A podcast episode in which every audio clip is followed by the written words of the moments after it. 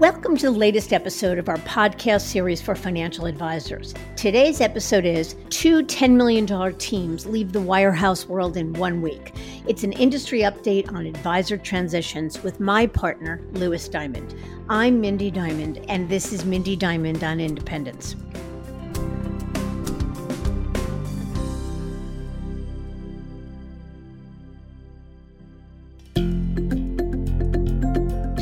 This podcast is available on our website, diamond consultants.com, as well as Apple Podcasts and other major podcast platforms. If you are not already a subscriber and want to be notified of new show releases, please subscribe right on your favorite podcast platform or on the episode page on our website. For Apple Podcast users, I'd be grateful if you'd give the show a review. Your input helps us to make the series better and alerts other advisors like you who may find the content to be relevant. And while you're at it, if you know others who are considering change or simply looking to learn more about the industry landscape, please feel free to share this episode or the series widely. In two consecutive weeks in February of this year, we facilitated the moves of two extraordinary Merrill teams, superstars producing more than $10 million each. So, why is this so relevant that we opted to discuss it on the podcast? Because it's rare for any team at that production level to make a move, let alone from the same firm and within a week of each other. As we've shared many times and illustrated most recently in our transition report, advisor movement has changed over recent years, with plenty of factors driving that movement. But there are significant and often unique motivations that drive an individual advisor or team to consider change. So we thought it would make sense to discuss these moves in greater detail from our unique perspective, having served as their guides through the due diligence and transition process. I've asked my partner, Lewis Diamond, to join me. There's a lot to discuss, so let's get to it.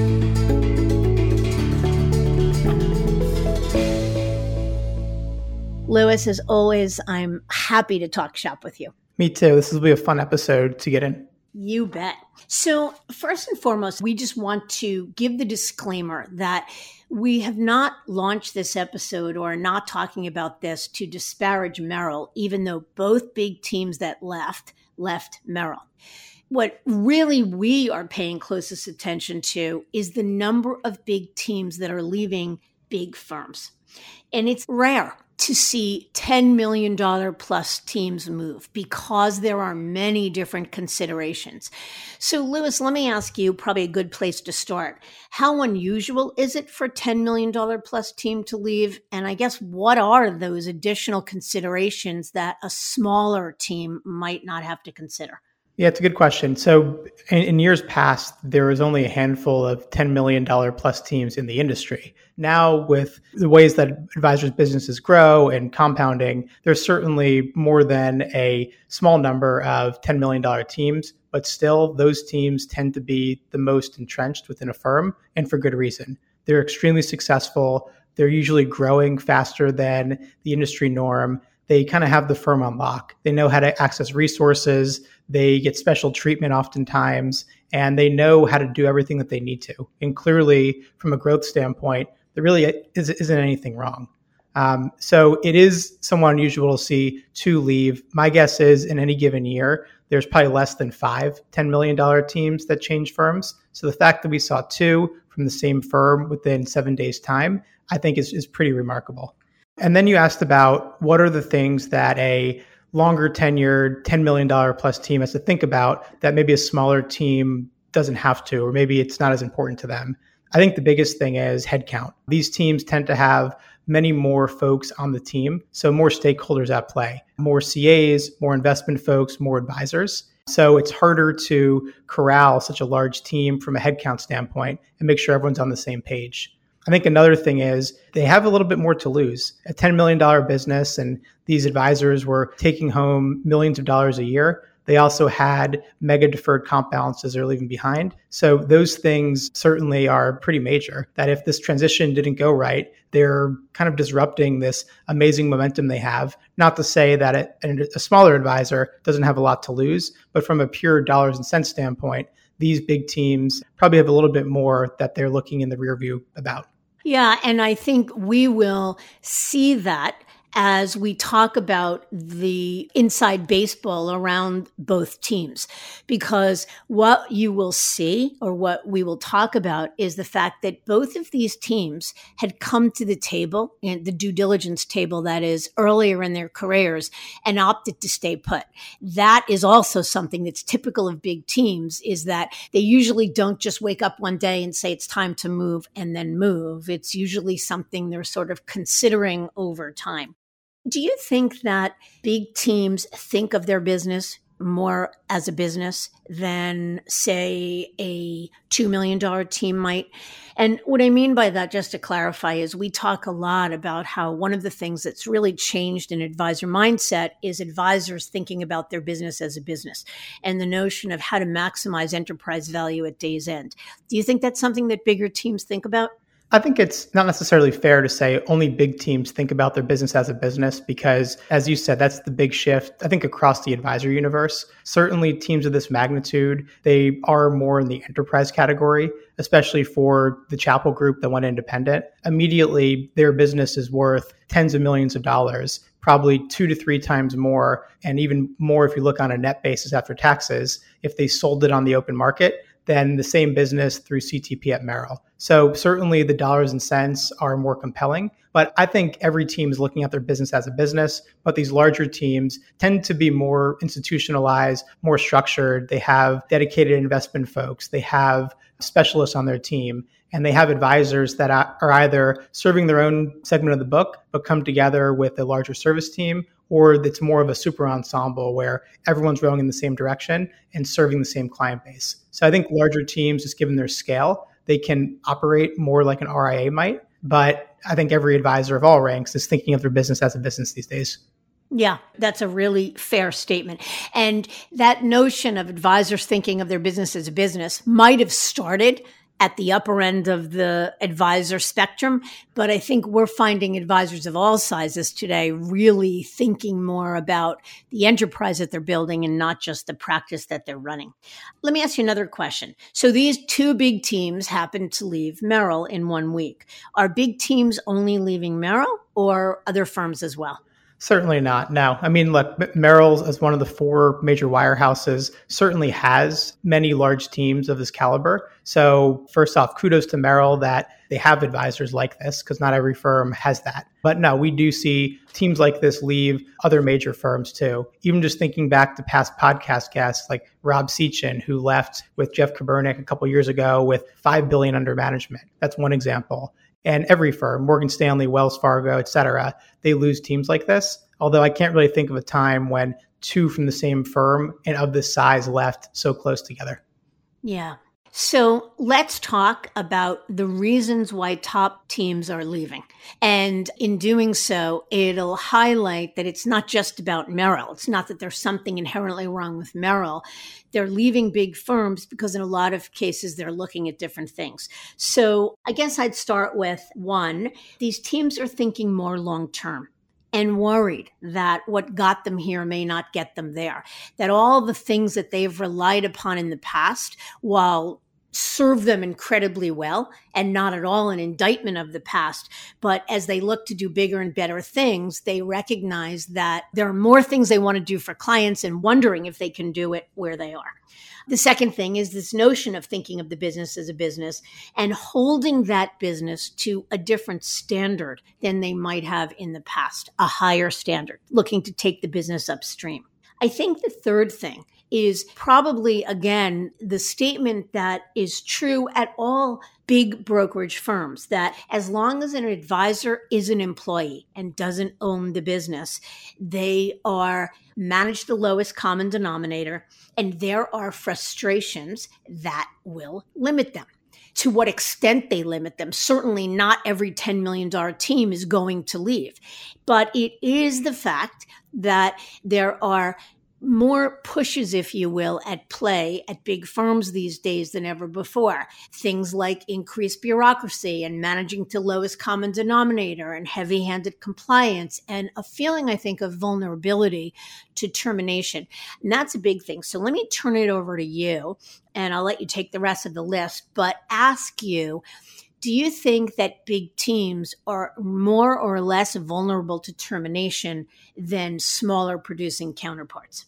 Yeah, it's a good question. I would say that it's this is probably new. Larger teams are more vulnerable than smaller teams these days. It used to not be the case. We used to hear that if you're doing more than a million dollars worth of production, you could really do whatever you wanted and your manager was going to have your back. And as long as it wasn't something criminal, you probably could avoid termination. Now, I mean, many of the terminations we see, it goes up and down the board as far as size, but we do see a handful of billion dollar plus advisor teams get terminated every year. I think part of it is the firms believe if they terminate a larger team, they have a better chance of retaining those assets than they otherwise would. And obviously, there's more assets at play.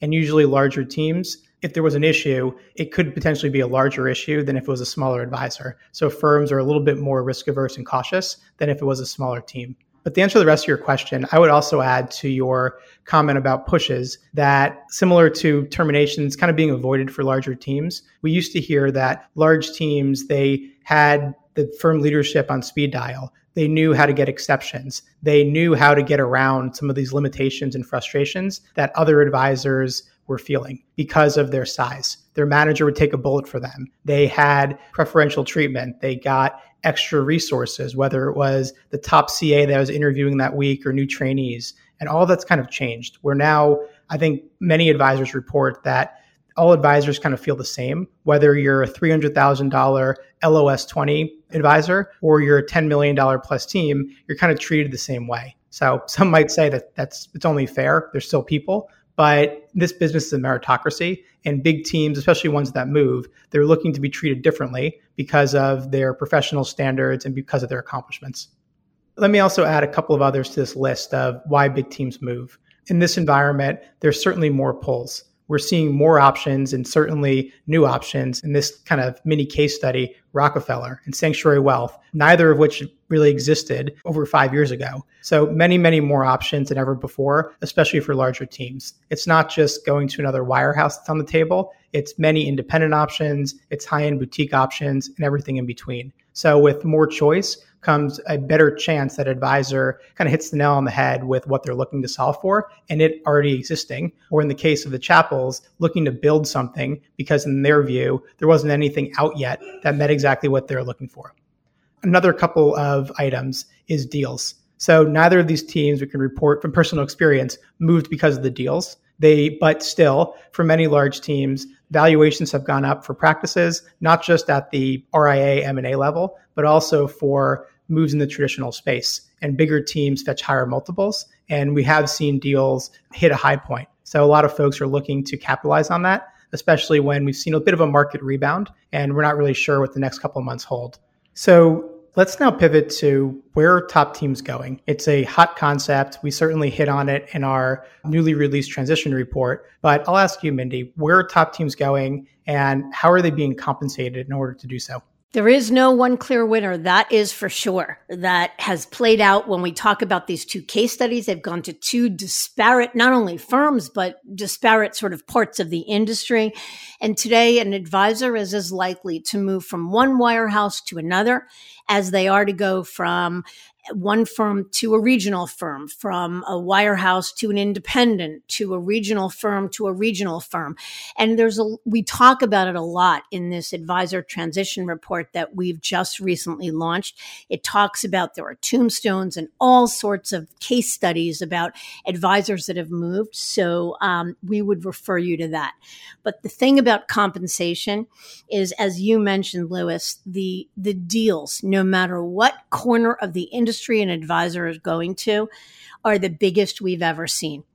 27 years ago, when I started the business on my bedroom floor, and I would call an advisor, their line to blow me off and get me off the phone was call me when deals get to 100%. Now that's laughable because today an advisor in the independent space can get 100% and that's unheard of.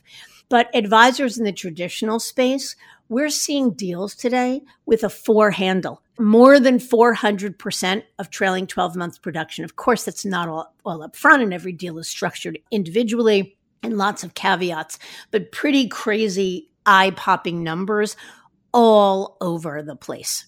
Yeah, I would agree. And also, I would put in that category the advisors that go independent and do it with zero upfront capital. So they're, they're self funding the launch of the business, or maybe they move to a platform and get 30% or 40% of their trailing 12. Even though they might not be getting a big deal today, we're still seeing RIA business valuations at a high. With the higher cost of capital for many private equity funds, so far we haven't seen that put a damper on RIA valuations. So aside from we'll call it the, the short-term deals that one can get from moving from one big firm to another or from a large firm to a boutique firm, on the independent side, the valuations when someone sells their practice are as robust as ever and really aren't seeing any signs of slowing down. So, short term orientation, medium term, or long term, it's a really good time to be an advisor, especially one that's looking to hit the bid. Heck yes. I couldn't agree with you more.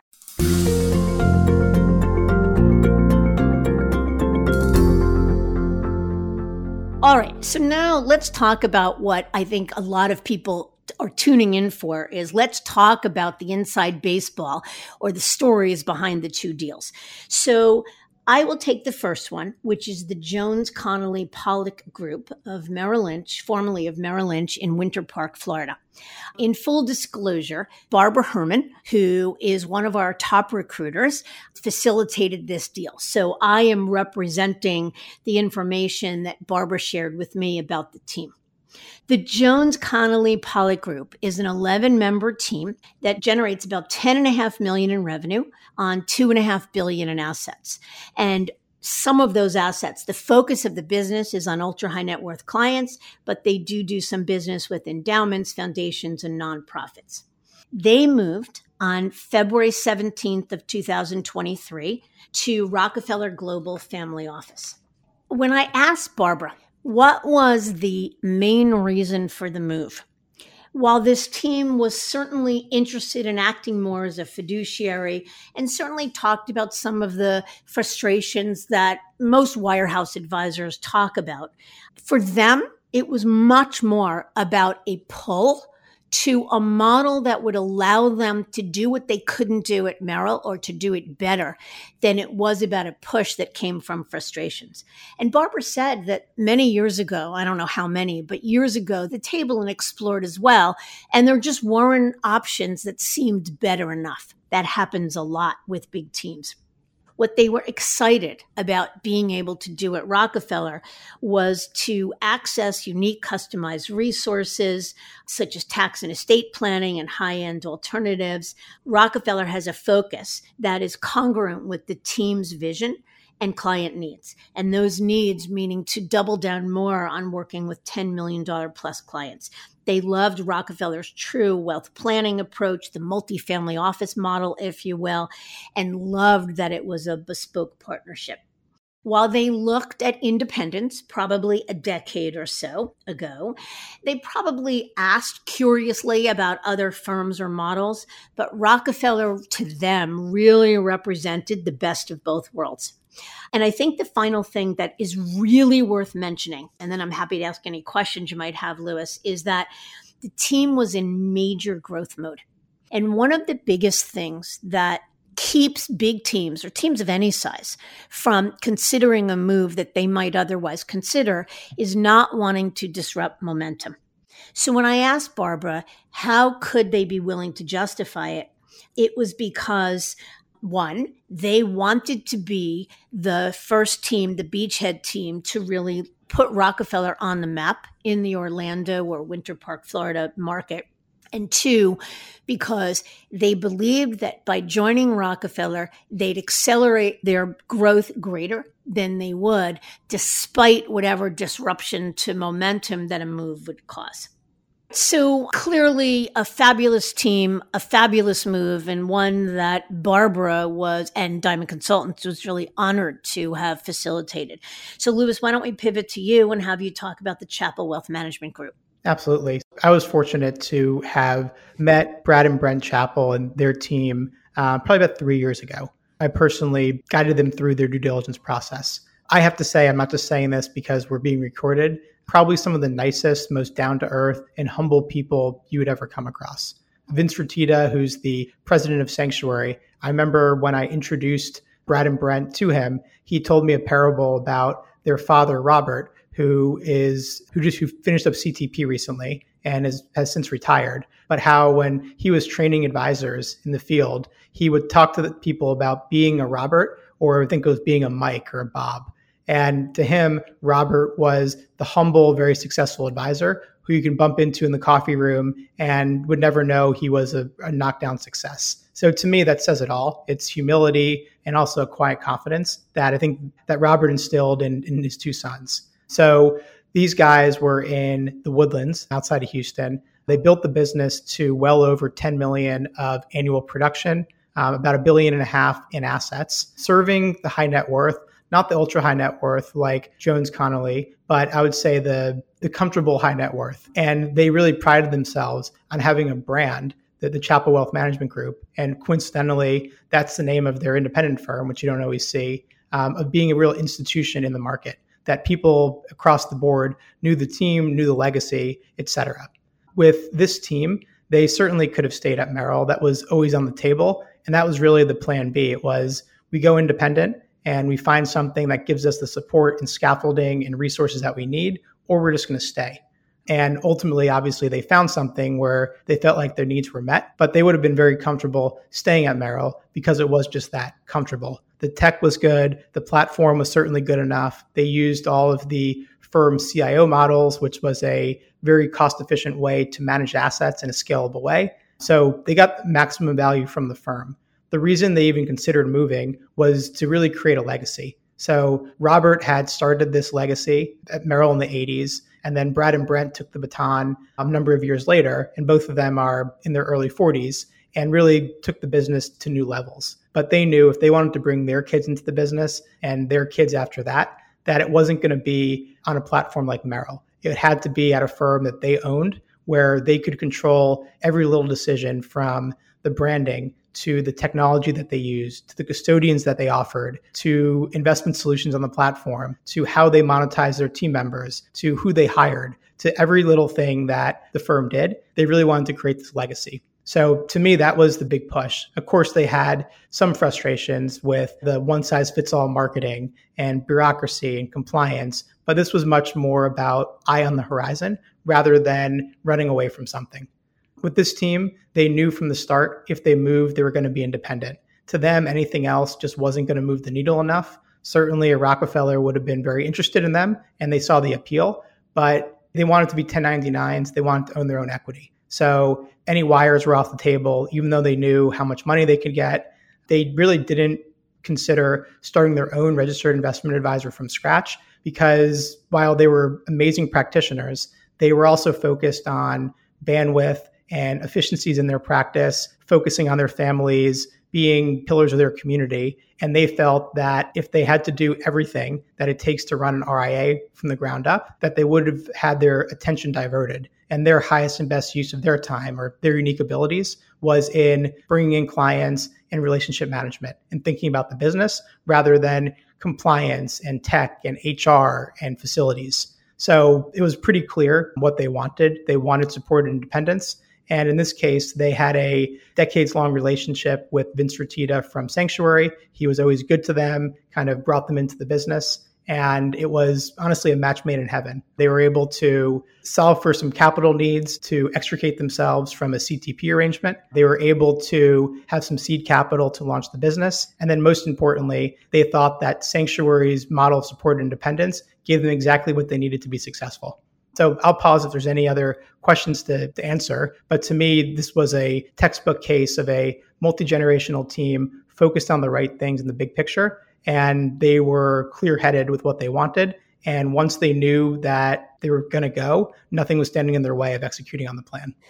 Yeah, and I forgot to mention when I talked about the Jones Connolly Pollock group that, like the Chappell Group. That group, three of the four partners were also lifers with Merrill. One 38 year, Gregory Pollock, LOS 38 years, Sean Connolly, 20 of 23 years with Merrill, and Garrett Jones, LOS 21 years all with Merrill. So how often do we see lifers move? And the fact that not only two $10 million teams move in a week, but two lifer $10 million teams. And in the case of Chappell, a multi generational lifer team moves. What does that indicate?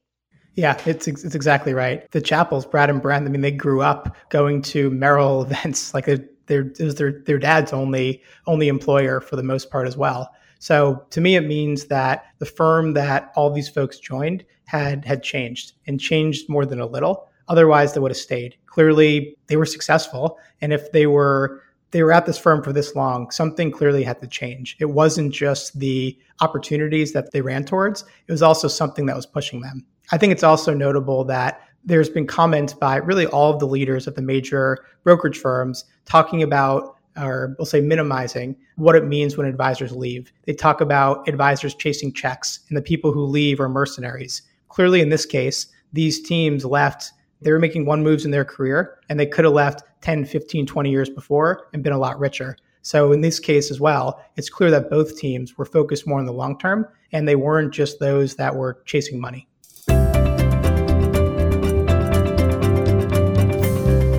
I think that just about does it, but I would be remiss not to circle back around and let's recap how these two case studies could be made relevant to advisors at any firm and for advisors with any size business. We highlighted these two moves because they were extraordinary teams that happened to um, to, to move in, in similar time periods and honestly had very had, had much commonality between them. But to me, the major learning of this is number one, no matter the size of a team or the size of a business, no matter how much a team has to lose, if you get a feeling of incongruence that what you're trying to accomplish no longer meets the agenda or the goals of your firm or your platform, that you always have an option, regardless of whether your firm's part of protocol, whether you own the business or not, whatever your firm's view on that is too. If there's a will, there's a way. And in these cases, that it's a big transition, it's a big book of business, but if these folks can do it, just about anyone can. I think that's one learning. Another one is that the options for teams of any size are greatly expanded.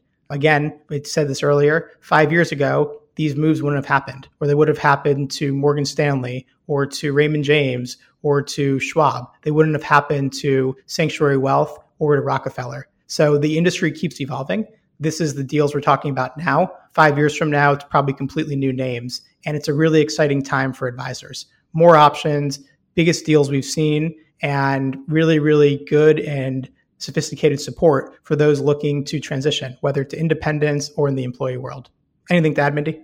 The only other thing I'd add, well said, certainly well said, is the notion of how you justify disrupting growth, especially after a good year and advisors having some of their best years ever, even despite, you know, volatile markets, it's hard to justify growth. And that often is the number one thing, as we said, that sort of gives a team pause. I'm doing well enough. Yeah, it may be imperfect here. Yeah, it may be interesting to go there. Yeah, there may be things I want to do elsewhere.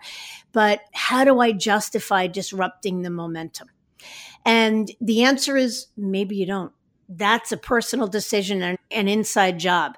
If you talk to 10 teams, five will opt to say, good enough isn't enough and I want more. And the other five will say good enough is more than good enough. I think probably the threshold question comes down to how long a runway you have.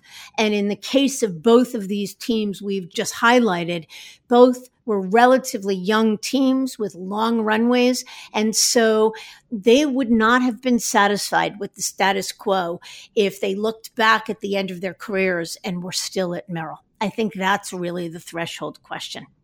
Agreed. Lewis, I love this conversation. I always love talking with you because I think it's a good spirited conversation, but I loved it because we have a lot of gratitude for the work that we do and the privilege of guiding these advisors. There's a lot of exciting things to talk about. It's certainly coincidental that these two moves happened within seven days of each other. It's exciting. It's an exciting time to be an advisor. And we really feel privileged to be at the center of it. I do too. Thanks for having me.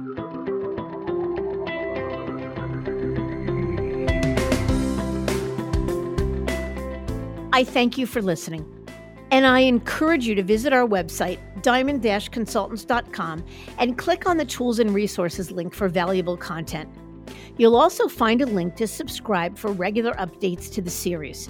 And if you're not a recipient of our weekly email, Perspectives for Advisors, click on the articles link to browse recent topics. These written pieces are an ideal way of staying informed about what's going on in the wealth management space without expending the energy that full on exploration requires.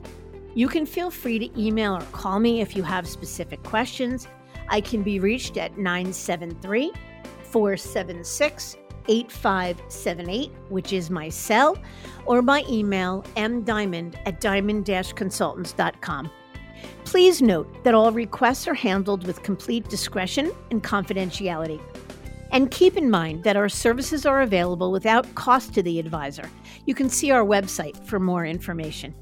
And again, if you enjoyed this episode, please feel free to share it with a colleague who might benefit from its content. If you're listening on the Apple Podcast app, I'd be grateful if you gave it a star rating and a review. It will let other advisors know it's a show worth their time to listen to. This is Mindy Diamond on Independence.